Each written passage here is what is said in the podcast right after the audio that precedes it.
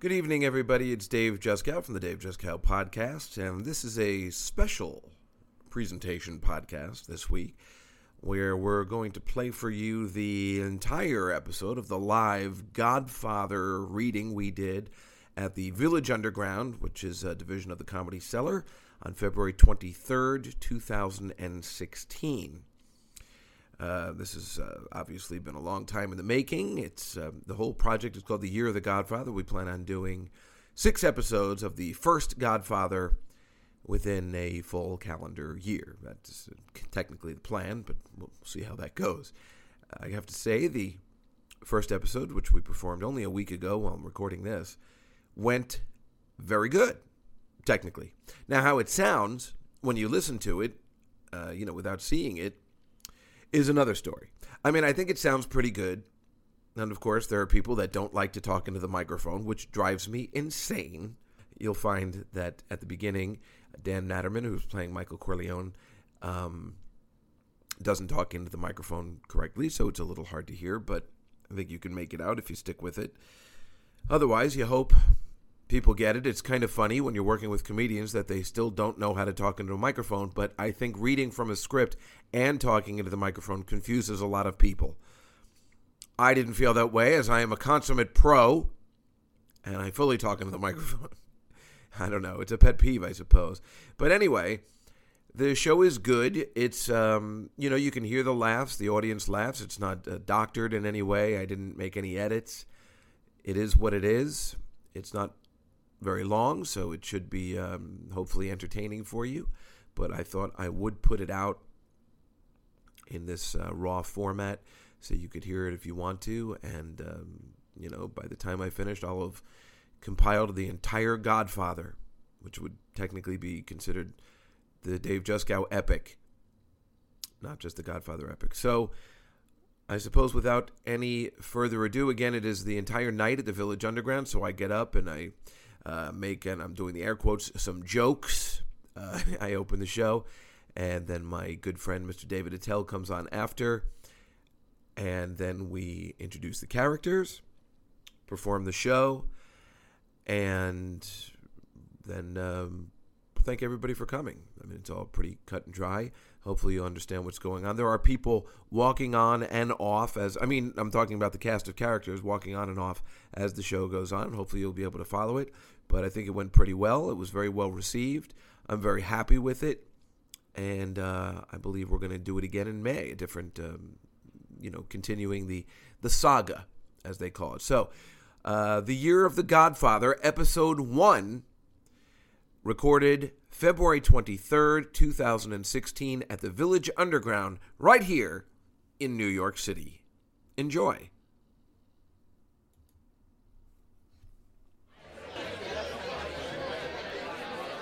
Ladies and gentlemen, Dave Juskow.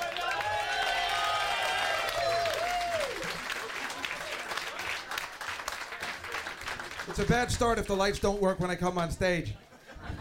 This is not. This is a prediction for the future. Hello, everybody. Thank you so much for coming tonight.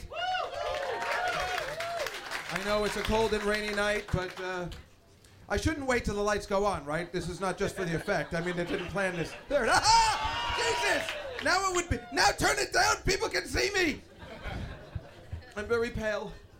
Um, I haven't been out in the sun in over 30 years. And um, I know, thank you so much. I know you're all here to see Nicolas Cage read The Godfather, and you're welcome. And uh, I'm to make an offer he can't refuse. that's to be, that's not happening. Um, I'm actually to do it as Bill Cosby today because I'd like the ladies to be aware I will have something in your drink this evening. Uh, my favorite character in The Godfather is Senator Geary because he knows how to treat the ladies. It's Godfather 2 mostly, but I like drugging the ladies and taking them back to my hotel room and doing some nasty with the jello pudding popping their vagina. Now you see, you expect more of that comedy tonight, huh?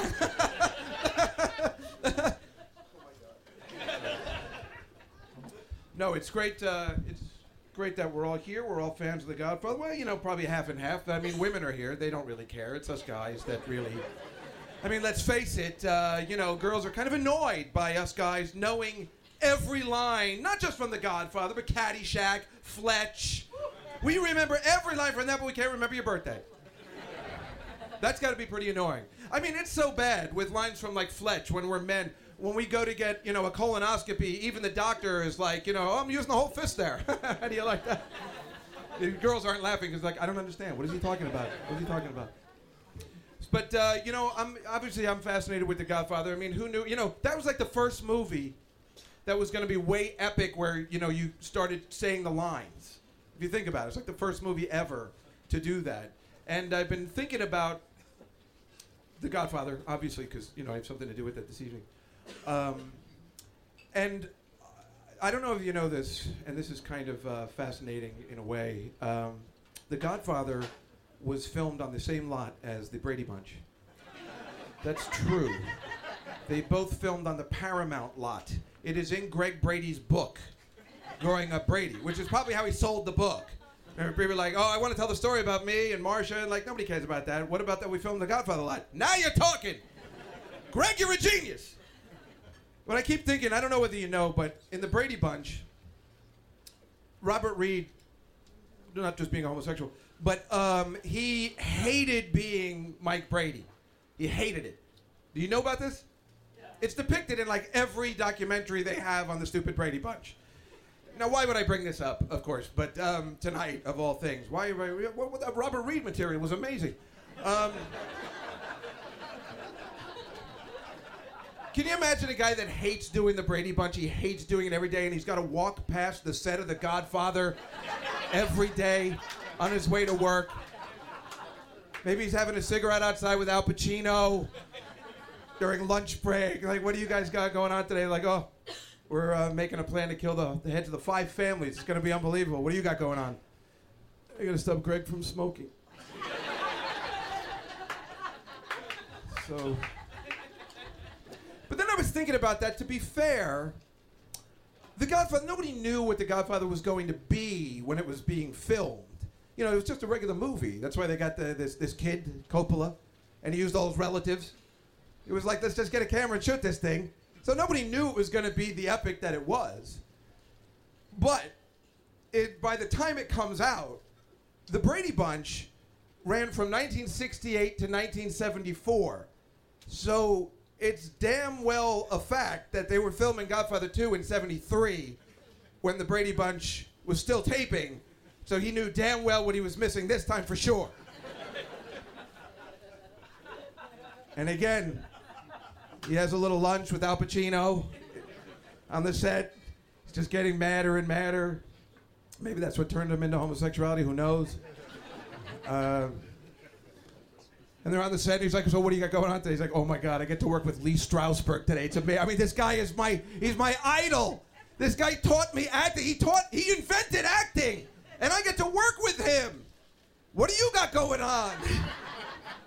Davy Jones is coming by the set today. He's gonna sing a full song. It's, it's gonna be pretty good. He's gonna sing it like this. Girl, look what you've done to me. Thank you. Yes. You didn't think you were to hear that kind of imitation tonight. I've been thinking about also if um, you make it relevant in today, there must be actors. Have you ever seen the show Dog with a Blog? It's my favorite show of all time. I, I mention it on my podcast constantly, and the three people that listen to the podcast probably understand. Dog with a Blog is a show about a dog who has a blog. I mean, it is what it says. That's why you gotta like a show like that. It delivers. There's nothing funnier than a dog typing on the keyboard with his paws. I mean, that works for me every time. And he's like, "What did I do today?" And he's got like glasses on and stuff where he's like reading over the you know the bifocals. Uh, every time I'm just like, the kids come, my nieces come out like, "Why are you watching this?" I'm like, "The dog's typing on." The, maybe you didn't see it. But the father in that show and the father in all those Disney shows, I mean, they gotta hate their life in a way. You hope they get it. That's a paycheck but some of them don't. So I was thinking, if they're on the same lot as they're filming, you know, Spotlight, you know, movie that might win Best Picture, and they're on the same lot, it's the same story. It's gonna be, you know, uh, he's hanging out with the dad from Dog with the Blog, hanging out with Mark Ruffalo. It's like, what's happening today? It's like, oh, today we're doing the scene where you said the 99 priests are raping and molesting little boys. We're going to put it out in the paper today. It's going to be, it's a very intense scene. What do you got going on? I'm sorry, I'm laughing already by say because it's going to be so hilarious. I'm thinking of the, our dog today becomes a DJ and he's spinning the disc. And again, with the paw, I'm, gonna, I'm like, well, that's pretty good. You know, like, maybe even the guy gets it. He's like, well, it's pretty funny when he spins the disc with the paw. But then they go further, and they're just Mark Ruffalo's like, "What do you got going on after the raps? What do you got doing?" He's like, "Oh, we're gonna do Avengers 3. Whoa, you know what are you gonna do? And the other guy's just like, "Oh, I'm gonna do a show with a cat." so I got that going for me. Ugh. Anyway, um, is our guest here yet? Oh, I guess not. Uh, does anybody know if our comedian is here? Ah, two blocks away. So what you're saying is I have to stretch. Well, this is what I've been built for. My entire life, my career has come to this. My sister's here. She knows how it's been for 50 years. This is exactly what it's come down to. So I was on J Date the other day, and I.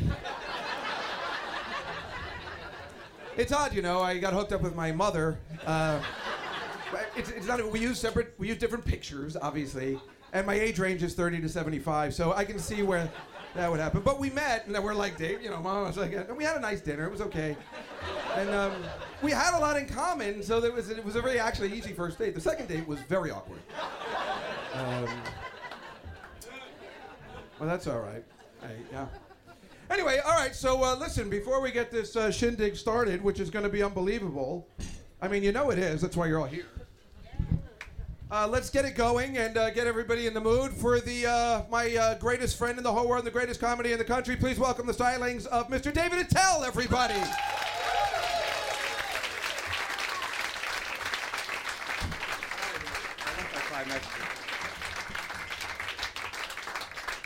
Keep it going for Dave Juskow, everybody, huh?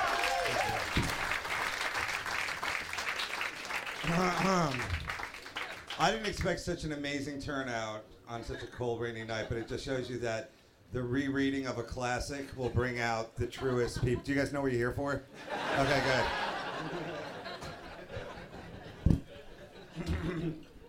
I hope this is the funny mic. Now,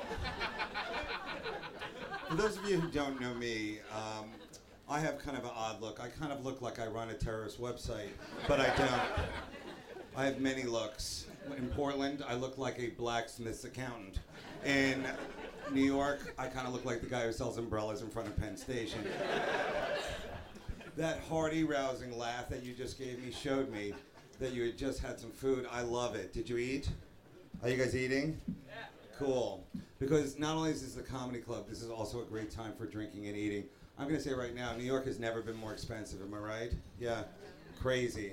The one percenters mm, not the best crowd. Sometimes after the show, I just wish them all ironic one percenter deaths. You know, like like they're in an Uber cab and they get out, they get hit by a city bike. You know, or. Um, I'll tell you what needs some work in this town. Are you ready? The Brooklyn Aquarium. Have you been there? Oh, it needs a lot of work. I'm going to say right now, I have learned more about the ocean at the Red Lobster than I have Here's how bad it is. You know where the gift shop is for the Brooklyn Aquarium? It's the Duane Reade across the street.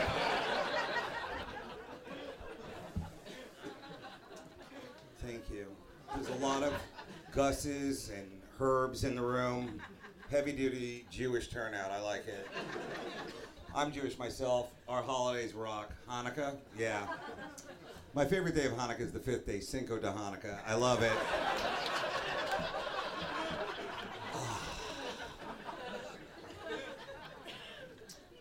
More? Purim is great. Has anybody? Ah, uh, that's Jewish Halloween for the Goyim in the room. For the Shiksas, that's for the Jews. It's our Halloween. And for Jewish Halloween, you don't dress up as vampires or zombies. You dress up, you know, as Jewish fears, like a reverse mortgage or a um, friend who wants to borrow your car to help him move. You know, a Jewish fear. Can I use the whole stage, or is there too much? Is there going to be a couch here or something? Nothing at all? Wow, this is great. I'll tell you.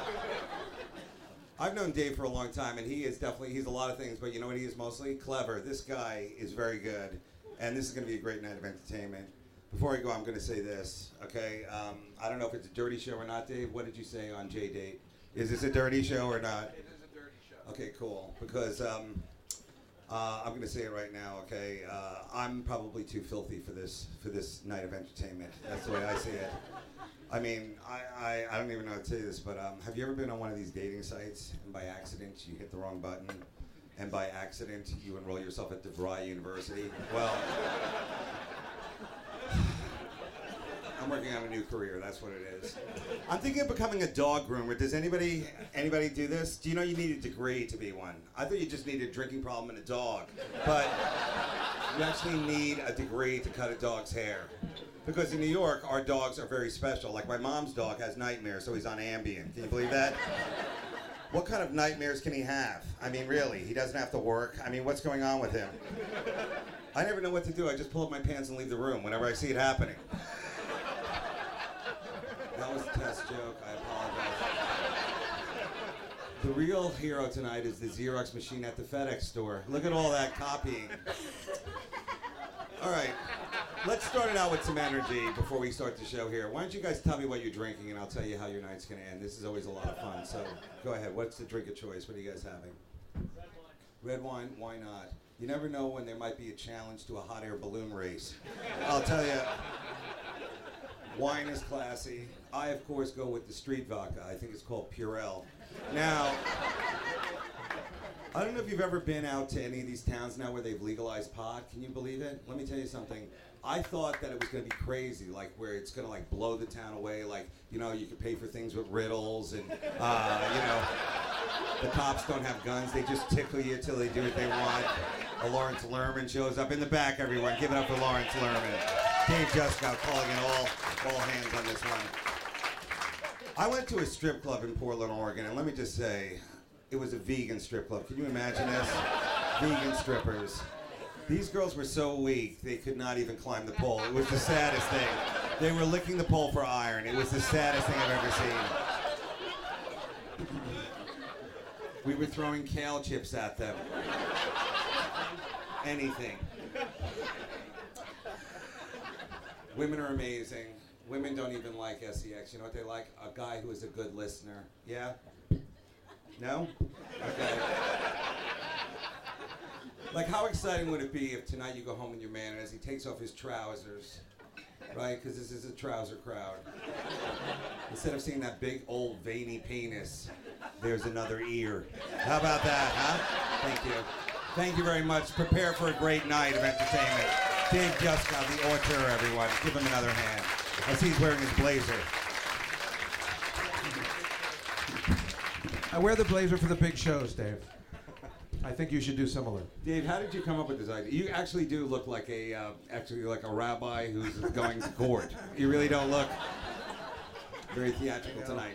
I'm going to traffic court. So what? Uh, so what's in store for the audience here tonight? Well, you know, we're just doing the uh, reading of The Godfather. Which but- one? En bon outre. Uh, oh, good. That's my favorite. and uh, I don't know. You know, we just kind of hope for the best, I guess. And who's in it? Well, I was gonna do that. in a Oh, sorry, second. sorry, sorry. Dave Juskow, everybody. My homeless friend, Dave Attell, everybody. Dave Attell, he's the best. Gotta spit out my gum. I'm sorry. Got confused. It's like I've never done this before. Okay, so yes, uh, obviously we're here. Uh, we have to start what we came here for, The Godfather. So um, everything is a little, uh, you know, a little crazed. There will be people walking on and off and on and off, and things might get confused. The the cues, the lighting, the music, it could get all messed up. But uh, you know what you're in for. We're we're in the place where Anne Frank and her family first had to stay. So all this is um, that. What are you expecting? Uh, but it's going to be great, and it's going to be fun, and um, a lot of people will be playing multiple parts, like myself. I think I have like five parts. One, two, three, four, f- maybe six. Well, because some of the players, because we're only doing, you know, up to uh, the Connie's wedding to the Jack Waltz scene, we're only doing those scenes, and some people only have one line, so it wasn't worth, you know, just getting another poor soul to just do one line. So, uh, you know, I will sometimes, if I'm doing another role, I go from this mic, I go to that mic. But I tried to work it out so you're going to be confused. Those of you who know the movie are not going to be confused, but your wives will be confused. All right? Let's- Let's just say it like it is. But uh, let's just get to it, I guess. I will explain. Here's what I'm going to play Don Corleone and Jack Waltz, but I will also be playing Clemenza, a button man. It's in the script. I don't even know what that is. Yeah, you know, Senator. I'm doing Godfather 2 now. Um, a random person that's in the script. I don't know. And the band leader. Uh, you will not probably know which one of those I'm playing, except for the obvious ones, but you'll just have to work with that. As for the rest of the cast, let's get the show started and introduce everybody one by one. Sammy.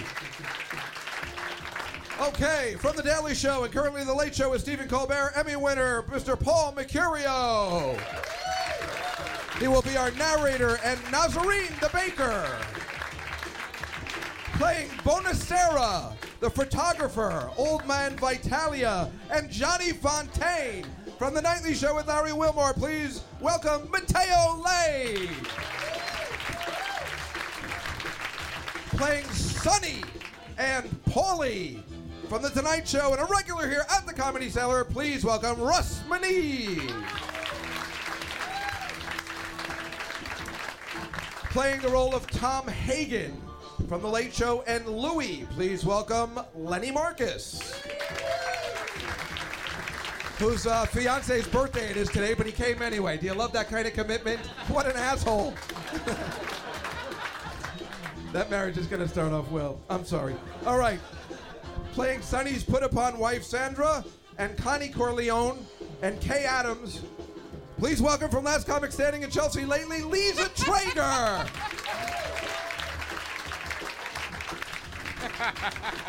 Playing Mama Corleone. I keep going Corleone and Corleone, just like the Senator Geary again. I can't make it up. From B-Box Radio and the Hillary Clinton campaign trail, please welcome Irene Bremis. Playing Teresa Hagen from Comedy Central's Premium Blend, please welcome Debbie Shea. Playing Luca Brasi, Fredo, and Tony, Jack Waltz's stable boy. From the Artie Lange and Opie and Jim shows, please welcome Mike Machete. Look at him. and last but not least, playing Michael Corleone from America's Got Talent and The Tonight Show, Little Danny Natterman. That is our cast of characters for this evening. So without further ado, we present to you The Godfather.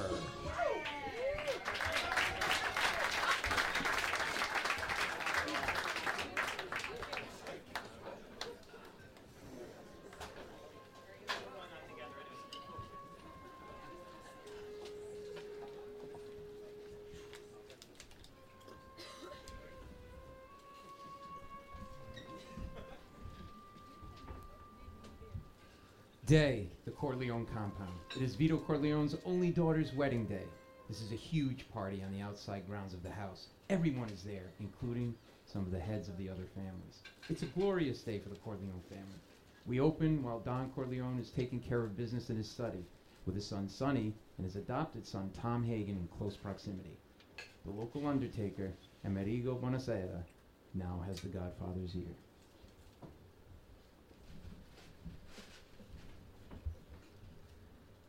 I believe in America.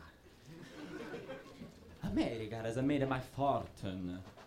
And I raised my daughter in American fashion. I gave her freedom. But I taught her never to dishonor La Familia. And she found a boyfriend. Not an Italian. She went to the movies with him. She stayed out late. I didn't protest. Two months ago, he took her for a drive with another boyfriend. They make her drink whiskey. And she tried to be taken advantage of. She resisted. She kept her honor. So they beat her like an animal. When I went to the hospital, her nose was broken. Her jaw was shattered. held together by wire. She couldn't even weep because of the pain. But I wept. Why did I weep? She was the light of my life, uh, a beautiful girl. Now she will never be beautiful again. Grazie.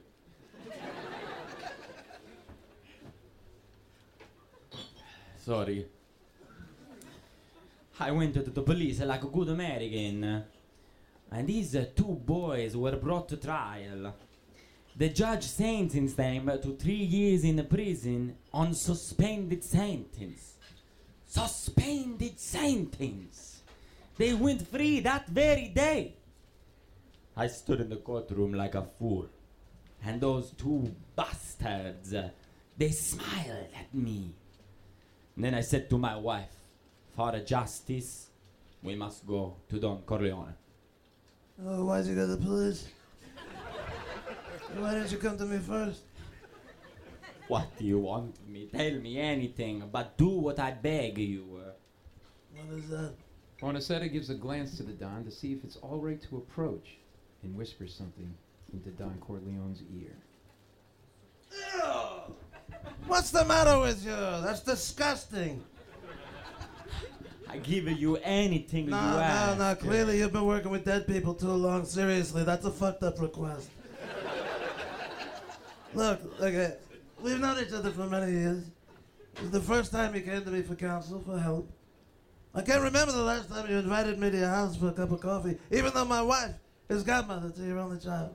Well, I was going to invite you over, but your wife had told me you're not a big coffee drinker. That's true, but I think you're missing the point. The point? Uh, I was a busy, you were busy, it happened. I was a little busy. Let's be frank here. You never wanted my friendship, and uh, you're afraid of being my dad. I didn't want to get in trouble. This is when it gets into trouble. That's what you sound like. You sound like an idiot. Listen. I, I, I understand. You found paradise in America. You had a good trade. You made a good living. Police protected you, and there were courts of law. You didn't need a friend like me, but now, now, now you come to me and say, uh, Doc Corleone, give me justice. You don't ask with respect. You don't offer friendship. Look, look at this guy. You, you didn't even think to call me godfather. Instead, you come into my house the day my daughter is to be married. You asked me, the first thing was fucked up. But then you asked me to, to, to, to do murder for money. I ask you for justice. That is not justice. Your daughter's still alive. Then they can suffer then, as a she suffered. How much shall I pay you, huh? Don Corleone gets up, turning his back to Bonacetta. Bonasera, Bonasera. What have I ever done to make you treat me so disrespectfully? Well, uh, you murder and extort the people, and you're kind of a bully. That's true, but what else have I done? Well, you told me once if you ever saw your loved ones in my coffins, that you'd burn my funeral home to the ground and stuff me in an alligator's ass. That doesn't sound like something I'd say, but I see your point. The thing is, that you come to me in friendship, then this scum that ruined your daughter would be suffering this very day. And that by chance, if an honest man such as yourself should make enemies, then they would become my enemies. And then they would fear you. You be my friend. Bonacetta bows toward the Don. Ah, sure now. Bonacetta goes to kiss Don Corleone's Get away hand. from me, you pervert. All right, fine. Here's what I'll do. Someday, and that day may never come, or it might come 45 minutes into the film. I will call upon you to do a service for me. But uh, until that day, accept this justice's gift on my daughter's wedding day. Grazie, So Godfather. now this guy's like, grazie, godfather. What an asshole. Why do you want me to answer? I'm Italian. All right, get out of here. Get out of here. Prego, prego. Sonny, you believe this guy? Bonacetta leaves the room. The Don calls over Tom Hagen. Uh, give this to uh, Clemenza. I want reliable people, people that aren't going to be carried away. I mean, we're not murderers, despite what that Undertaker says. What a weirdo. Be my friend, Godfather. oh, Jesus. We cut to the wedding reception. Connie and her new husband, Carlo Rizzi, are at the head table having the time of their lives as the family begins gathering for a family portrait. Where's Michael? Hey, don't worry, it's early. We're not taking the picture without Mike. No, no, non stiamo prendo la magic stanza, Michael. No, The photographer is incensed. Darn it! I was gonna cut out early.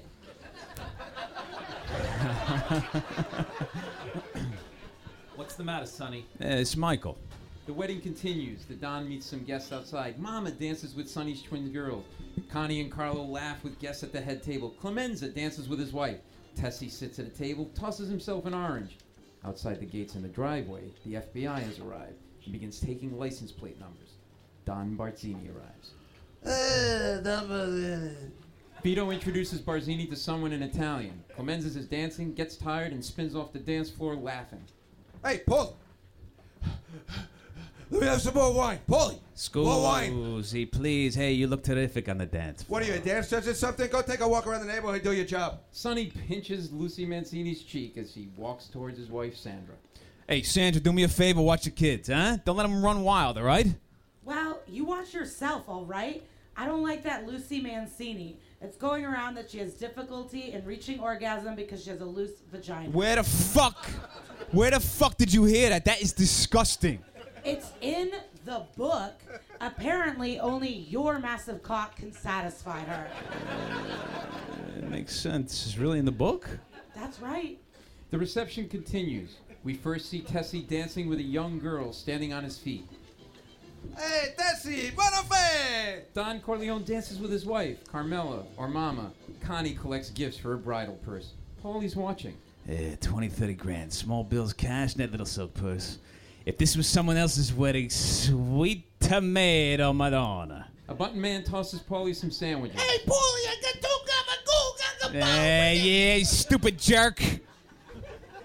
A news photographer takes Barzini's picture. Barzini motions to his men to get the camera. The men bring the camera to Barzini, who removes and crumples the film. Tom goes up to his wife Teresa, who's sitting at the table at reception. I have to go back to work. Aw, Tom. It's part of the wedding. No Sicilian can refuse any request on his daughter's wedding day. So, like, if he asks you to blow him, you have to do it? Well, I mean, You just said you can't refuse a request. well, yeah, but. But I, what? The Godfather asks you to lick his ass? Do you or don't you have to do it? Well, I can't imagine he Do you or don't you have to do it? Again, I don't think Just answer the question. Do you or don't you have to do it? All right, yes, okay. I have to lick his ass if he asks. Are you happy? Surprisingly, yes. We cut to Muscle Man Luca Brasi rehearsing his lines. He will say if in fact he gets a meeting with the Don today. Don Corleone. I'm extremely grateful to be invited to your home. Sonny goes out into the driveway to see the FBI guy. Sonny Eh. goes out into the driveway to see the FBI guy. Hey, what? Get out of here. It's a private party. Go on. Sonny goes up to what appears to be the leader of this case, who's sitting in his car. Hey, what, what, what is it? Hey, it's my sister's wedding. The FBI agent shows Sonny a badge. Sonny spits and then turns and walks away. Goddamn FBI don't respect nothing. Sonny sees a photographer taking pictures at the gate and flies into a rage. Hey, come here. Come here. Come here. Come here. Come here. come here. Sonny smash. Get over here. Sonny smashes the photographer's camera right in front of him, which Paulie kicks. Then Sonny pauses and flips some cash onto the feet of the photographer to pay for the camera. Oh. We cut to Don Corleone's office once again, where Nazorine the baker is now asking the Don for his services. Uh, But, but uh, Don Corleone, to the end, he was uh, he was a parole that helped with the American war effort, you know. And so last six months, he's been working in my pastry shop. He's a good boy. Nazorine, my friend, what can I do for you?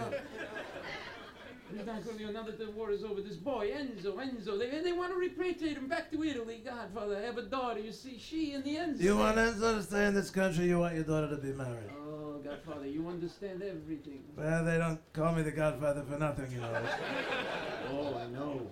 Good, because for a while it seemed like you didn't get it. Uh, what do you mean? It's just the, your whole backstory. You're telling me for an hour and a half, you're sitting here having a drink, you happen away, my daughter's getting married today, you just could have said, I need the kid to stay in the country, you could have been at the wedding already. That's all, that's all I'm saying. It's just, sees it a roundabout way. I, I understand. I'm sorry. I'm a little nervous. I'm sorry. all right, then. Mr. Hagen, Thank you, thank you so much. And Don, wait till you see the beautiful wedding cake. Maybe you're gonna, oh my God, I got the bride and the thing in the boom and you got All right, all right, all right. Get out, get out. Jesus Christ. Guy doesn't shut up. That wedding cake better be fucking unbelievable. Who should I give this job to? Well, not to our Paisan. Give it to that Jew congressman in another district. Who else is on the list? Got it. Give it to Jew. Don't write it down, you idiot. Just remember it. Right, one Jew coming up. Oi. The Don looks out his window. He spies Michael Corleone arriving with his girlfriend Kay Adams. They dance to Every Time I Look in Your Eyes. He's not on the list, but Luca Brasi wants to see you. Ugh. Is it? I mean, is this necessary? He didn't expect to be invited to the wedding, so he, he just wanted to thank you. All right, oh brother, why did I invite this guy? Back outside, Luca Brasi is rehearsing his lines. He will read to the Don when he meets with him.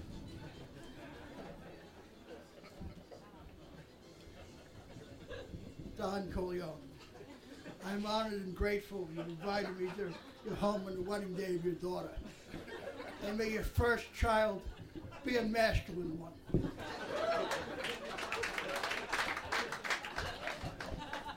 Uh, Michael, that man over there is talking to himself. See that scary guy over there? He's a very scary guy. Well, who is he? What's his name? His name is Luca Brasi, and he helped my father out sometimes.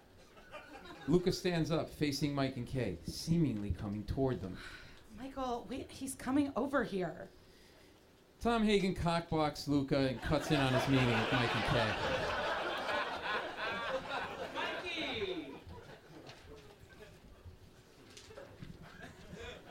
Hey, you look terrific.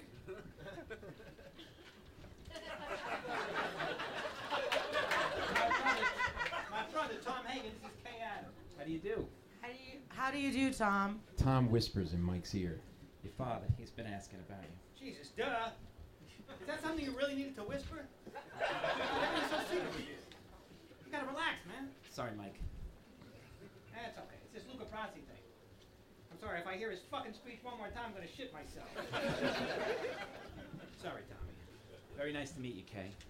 If he's your brother, why does he have a different name? Oh, well, uh, yeah, well, my brother Sonny was a kid. He found Tom Hagen in the street. And uh, he had no home, so my father took him in. And he's been with us ever since.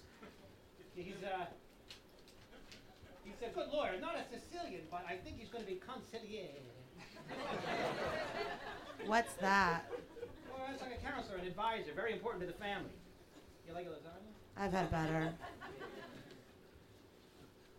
Really? It's no biggie. You asked if I liked it, and I've said I've had better. Well, yeah, you, where have you had better? Well, there's a Mrs. Stouffer who lives across the street from me, and she makes a mean lasagna. All right. We cut back to Don Corleone's office. Now, Luca has finally made it in to give his speech to the Don. Luca's sweating profusely and extremely nervous.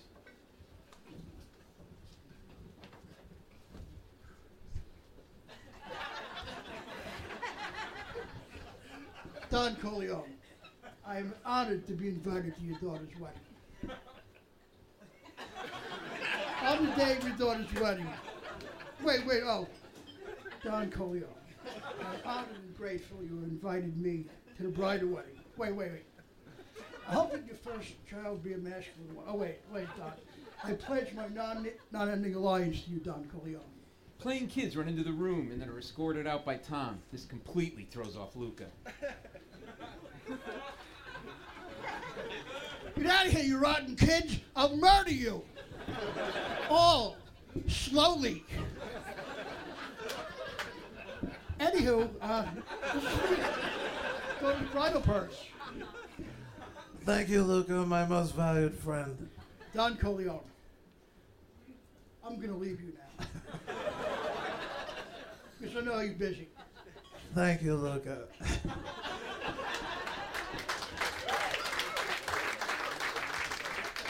Tom escorts Luca out, and we cut outdoors to the party again. The bride and groom dance. We see Sonny moving closer to Lucy, his mistress with the huge vag. to whisper into her ear. Sonny's wife Sandra is gesturing to the other women about the size of Sonny's penis, and they all laugh. Sandra turns to see Lucy get up to meet Sonny. She is sad, but since everyone knows Lucy's condition, what are you gonna do? Signora Corleone, come on. No, no, The band leader is encouraging Mama Corleone to come on stage and sing. Esta è sta storia! C'è la luna, vecchio mare, mamma mia, mare, mare! Figlia mia, tutte mare, mamma mia, ciappetta We cut to Sonny coming inside and ascending the stairway to the bathroom. Then we cut back to Mama inviting Old Man Vitalia on stage to do a little singing of his own.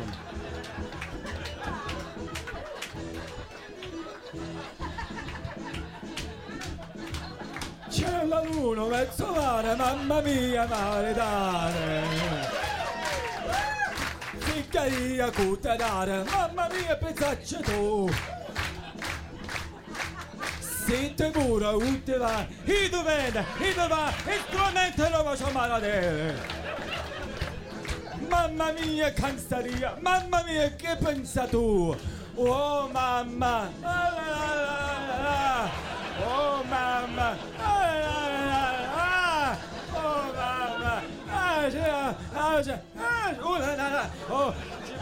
qualcosa non posso ricordare, eh, grazie.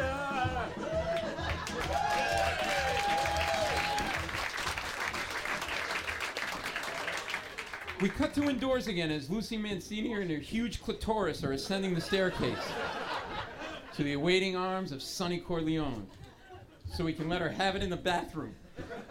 In the meantime, Don Corleone continues to talk with Tom in his study. Senator Coley apologized for not coming personally. He said you'd understand.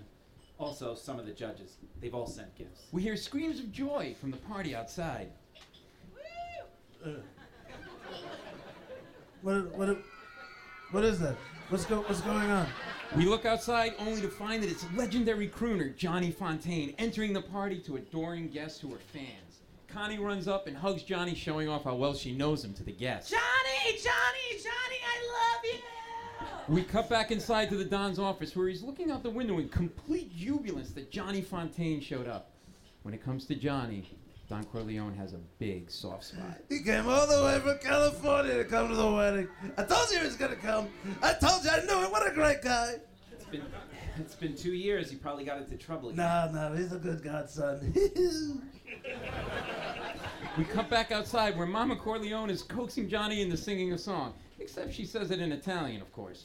Johnny, Johnny, cantare una canzone! Johnny pretends he doesn't want to, but of course he gives in. At their tiny table, Michael and Kay have been watching the entire scenario. Mike, you never told me you knew John Fontane. Oh, sure. You want to meet him? Huh? Oh, wh- well, sure. My father helped him with his career. He did? How? Let's listen to the song. Um, okay. Uh, Michael, can you just please tell me? You like your lasagna? What the? I, Johnny begins his song. I have but one heart. This heart I bring you. I have but one heart to share with you. Have but one dream that I can cling to. You are the one dream I prayed came true.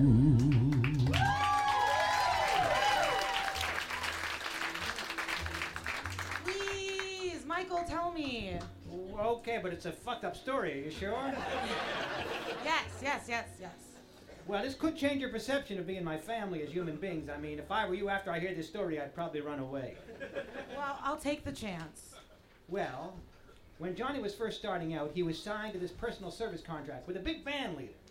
And as his career got better and better, he wanted to get out of it. No, so uh, now is my father's godson, and my father went to see this band leader, and he offered him ten grand to let Johnny go. But the band leader said no. So the next day, my father went to see him, only this time with Luca Brasi. And within an hour, he signed a release for a certified check for a thousand dollars. How did he do that? My father made him an offer he couldn't refuse. Okay, what was that? Luca Bronzi held a gun to his head, and my father assured him that either his brains or his signature would be on that contract. That's a true story. That's my family, Kay, but that's not me.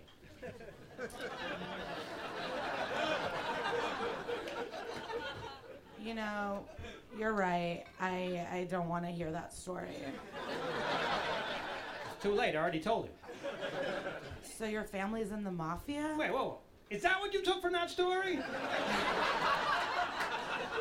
Um, well, yeah, it sounds like it kind of sounds like you murder and extort, kind of like Spectre. Well, any story can sound that way if you tell it all cold and calculating like I did, but, well, what if I told it like this? Little Bratza held a gun to his head, and my father assured him that either his brains or his signature would be on the paper. That's a true story. That's my family.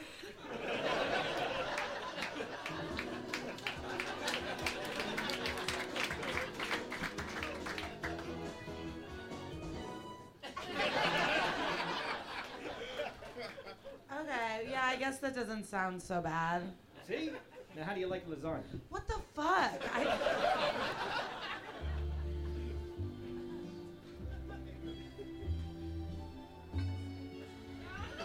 My darling, until I saw you, I never felt this way. And nobody else before you ever answered me, say, You are my one dream that I can cling to. You are the one dream I pray comes true. Di Kumari faccio l'amore a cuore curi chi ci passa caumare e una carezza ma ti alla brezza fino a morire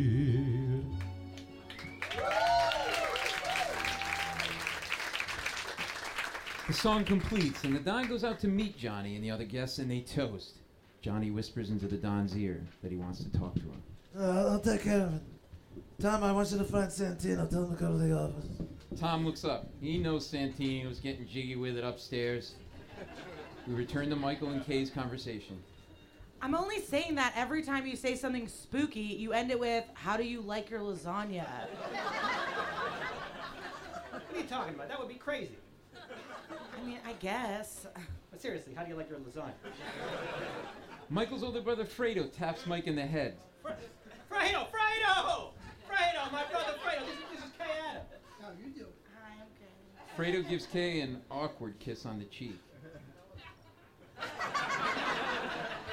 This is my brother Michael. Yeah, you're a good time, Fredo. Huh? Oh, yeah. So, friend? Uh, Kay Adams. See, there you go again. What are you talking about? I didn't say anything about lasagna. Yeah, but why do you keep introducing me as Kay Adams? That's your name, Kay Adams. Yeah, but how about just like Kay or, uh, I don't know, your girlfriend? Now, Kay Adams is just one of those names you say both names to, like Beyonce Knowles or Madonna Ciccone. now, how do you like your lasagna? Okay, that's it. Back to the Don's office where Johnny Fontane and Vito are having a very serious conversation as Johnny is telling his sad sack story. I don't know what to do. I don't know what to do. My voice is weak. It's weak. Anyway, uh, if I had this part in the picture, you know, it puts me right back on top. But there's a man out there. He won't give it to me. The head of the studio. What, what, what was his name? Waltz, Waltz. He won't give it to me, and uh, he says there's no chance. We no cut- chance. We cut back to Tom looking for Sonny at the bottom of the stairs in the house. Sonny! Sonny! Sonny and his massive cock have Lucy standing up against the door in the upstairs bedroom. He's banging her so hard and loud you wonder why they even bother to close the door at all. Tom goes upstairs and reluctantly knocks on the bedroom door.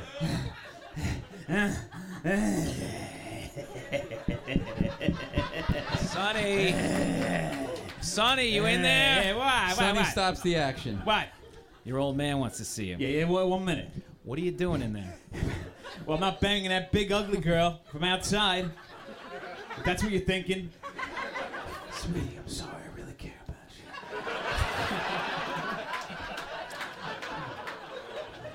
I wasn't thinking that. Hey, good, because I'm not. Good, so open the door. Hey, why? Is Luca Brasi in there with you? Ugh. why would you Why would you even ask that? I thought I saw you and Luca go in there earlier. I can see how you might think that, but uh, no. I'm sorry, baby. I'll buy you something nice. Uh, you like steak? So anyway, I'll tell your old man you're coming, right? I'm coming, all right.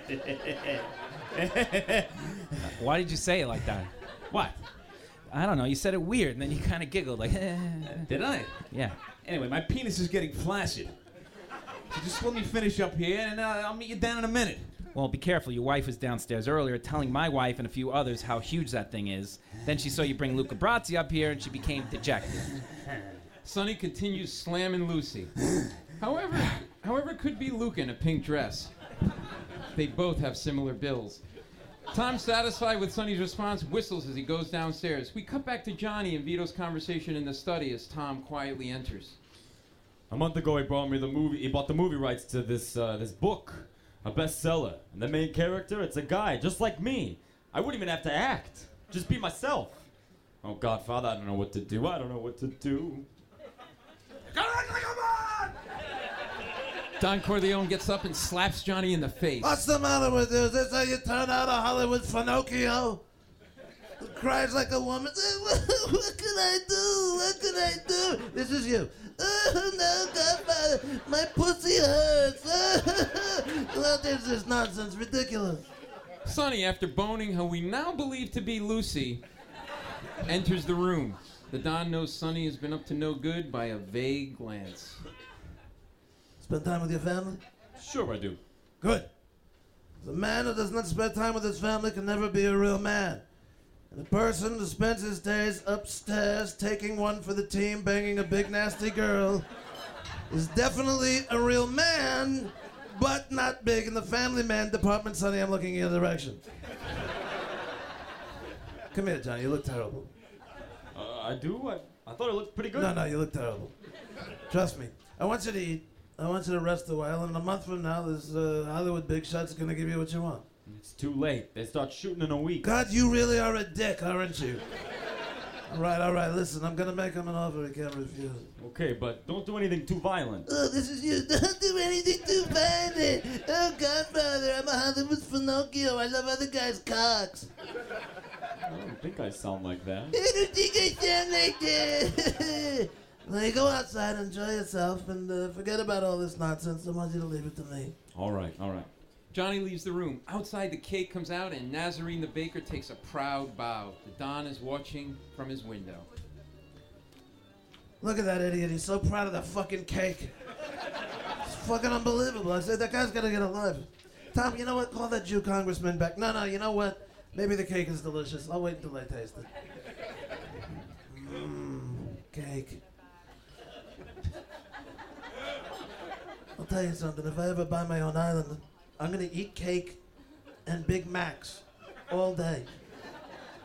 What's a Big Mac? You'll find out in a few years, Marty.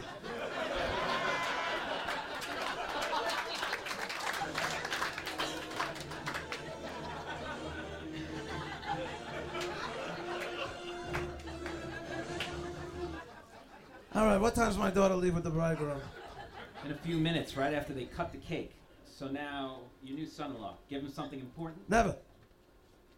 Give him a living, but never discuss the family business with him. Are you sure? Because if it were me, I'd be asking for a boatload of questions about what we do, especially if he's kind of working for us. You know, I'd be like that too, but I don't know. We should probably tell him so he doesn't feel left out later, so he won't betray us, but whatever. So, what else do we have going on? Let's get to the plot of the movie already. Virgil Sollozzo called. Now we're gonna have to have a meeting with him someday next week. We'll discuss it when you come back from California. When am I going to California? I want you to go tonight. I want you to talk to this movie big shot and settle this business for Johnny. But I've got plans tonight. You know you can't refuse any request on my wa- daughter's wedding day. Again with that. Well, I mean, how long does this day last?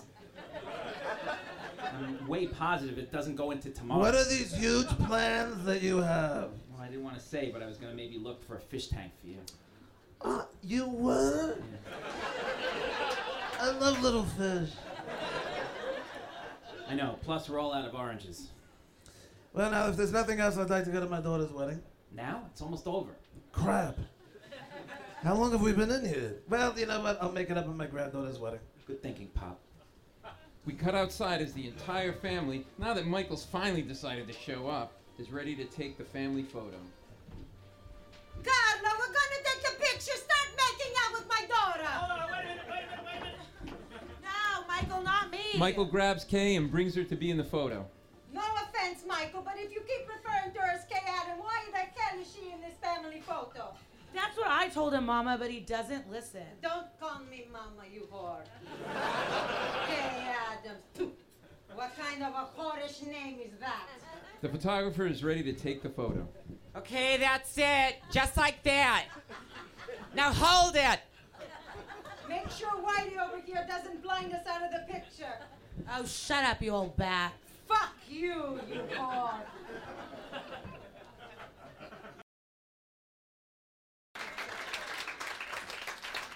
Folks, before we take a break and move on to Act Two, we have a uh, highlight of upcoming episodes of The Godfather.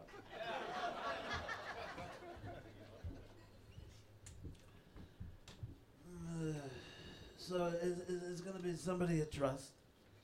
They're going to set up a meeting for you, and uh, at that meeting, you'll be assassinated.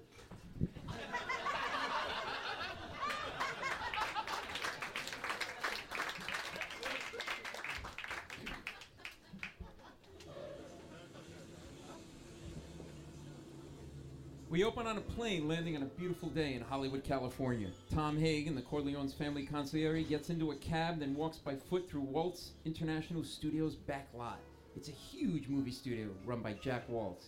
Waltz was a Jewish movie producer who had achieved mild success in the film industry, having come up from nothing, rolling barrels with his father in Hell's Kitchen during the early 1900s. He eventually went on to found Waltz International Pictures, which grew into one of the biggest studios in Hollywood.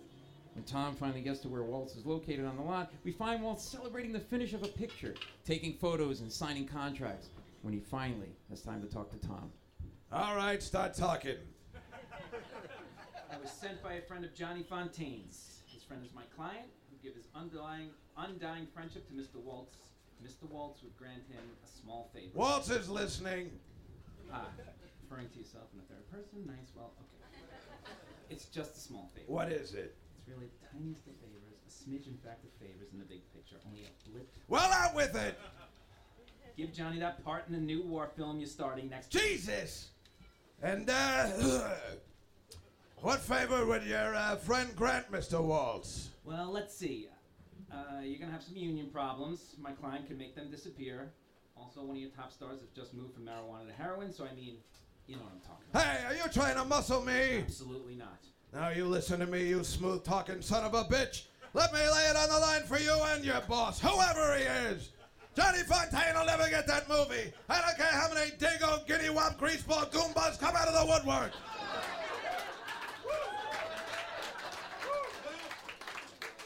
Well, actually, I'm German Irish, so that it's not really insulting me. Well, let me tell you something, my Krutmik friend. I'm gonna make so much trouble for you, you're not gonna know what hit you.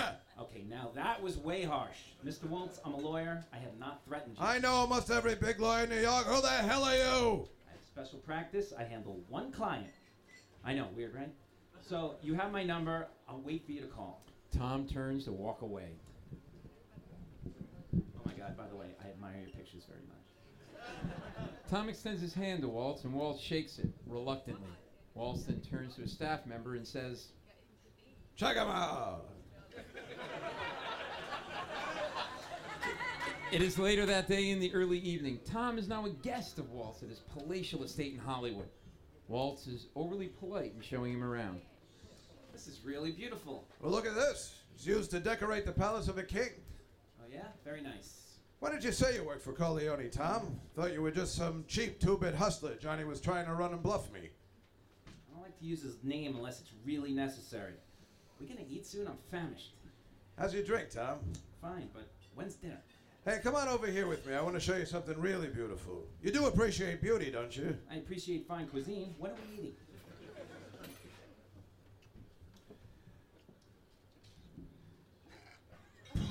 Waltz brings Tom to his personal stable.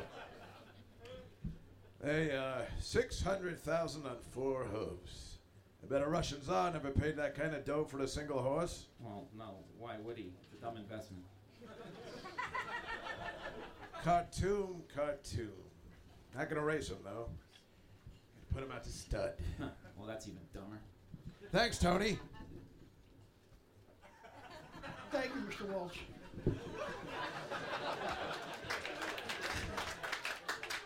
Let's get something to eat, huh? Finally! We cut to the inside of Waltz's house. Tom and Waltz are sitting down to a lovely dinner. Tom is thrilled to be finally eating. Mr. Corleone is Johnny's godfather. To the Italian people, that's a very religious, sacred, close relationship. I respect that. Just tell him he should ask me anything else. This is one favor I can't give him. He doesn't ask a second favor once he's been refused the first. Understood? Oh, you don't understand. Johnny Fontane never gets that movie. That part is perfect for him. It'll make him a big star. And I'm gonna run out of, out of the business, and let me tell you why. Waltz gets up in anger. Tom now realizes he better eat up quick. This is not going to end well. He second guesses coming on so strong with Waltz as he was really looking forward to dessert. And now may not get it. Johnny Fontane ruined one of Walter's International's most valuable proteges. For five years, we had her under training, singing lessons, acting lessons, dancing lessons. I spent hundreds of thousands of dollars on her. I was gonna make her a big star, and let me be even more frank, just to show you I'm not a hard-hearted man, and it's not all dollars and cents. She was beautiful. She was young. She was innocent. She was the greatest piece of ass I've ever had, and I've had her from all over the world.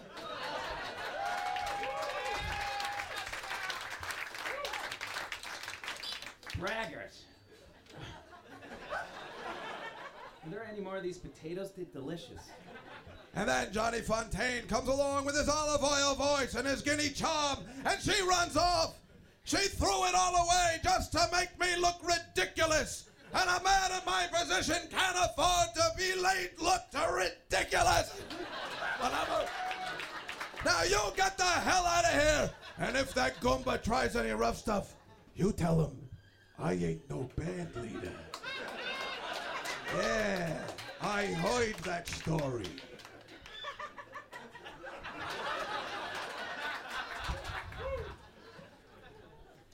Well, thank you for dinner. And a very pleasant evening. Do you think I could get a to-go box? Or, or if that's not possible, could your car take me to like a Jack in the Box or something before we go to the airport? Mr. Corleone is a man who insists on hearing bad news immediately. Tom exits. Tony from the stables begins to talk to Waltz.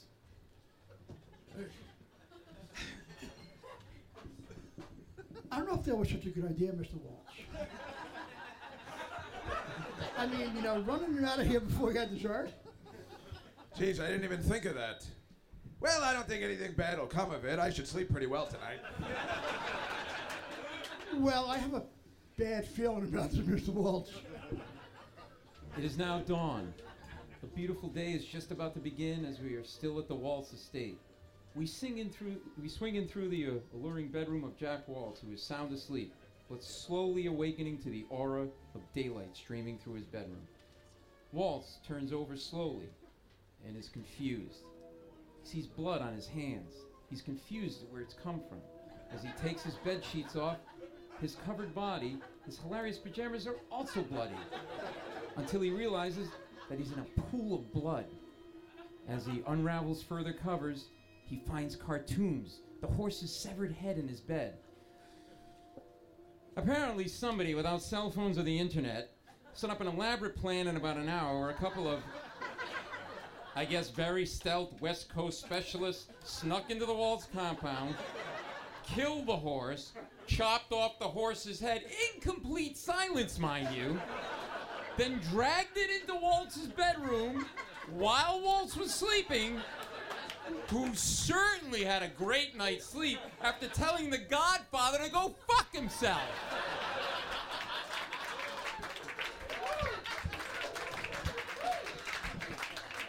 then actually put the fucking horse's head in the bed without waking him. Cause if he was drugged, he definitely would have woken up with a hangover like Senator Geary in Godfather 2. And then the specialist snuck out and went out for breakfast. We fade out and cut to Vito Corleone's face back in his Long Island compound, representing that he truly is pulling all the strings. Well, I mean, he really should have at least offered you dessert. Right?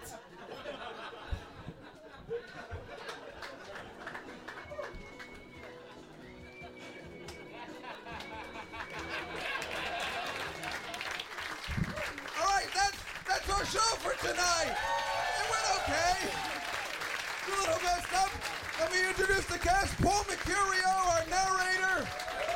He's on the Paul Mecurio Two Chairs and a Microphone podcast. He'll be in Mohegan Sun April 7th through the 9th. Matteo Lane, the amazing Matteo Lane. Come on. Matteo Lane on Twitter. Russ Meneve. Russ Meneve is CD Stray Doggy Style on his website, russmeneve.com. Lenny Marcus. Right here tomorrow night, the Comedy Cellar tomorrow and Thursday, his new podcast, Misery Loves Company, on riotcast.com. Lisa Traeger. And Glitter Cheese on Twitter. Also, right here tomorrow and every show tomorrow, Thursday at the Cellar, Miss Irene Bremis. You can hear her on the Scuttlebutt on B-Box Radio every Tuesday at 6.30.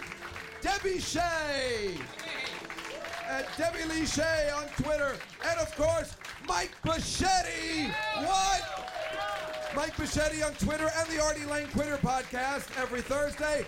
And Little Danny Naturman, the Comedy Cellar Show podcast every week on Sirius XM and right here tomorrow night at the Village Underground.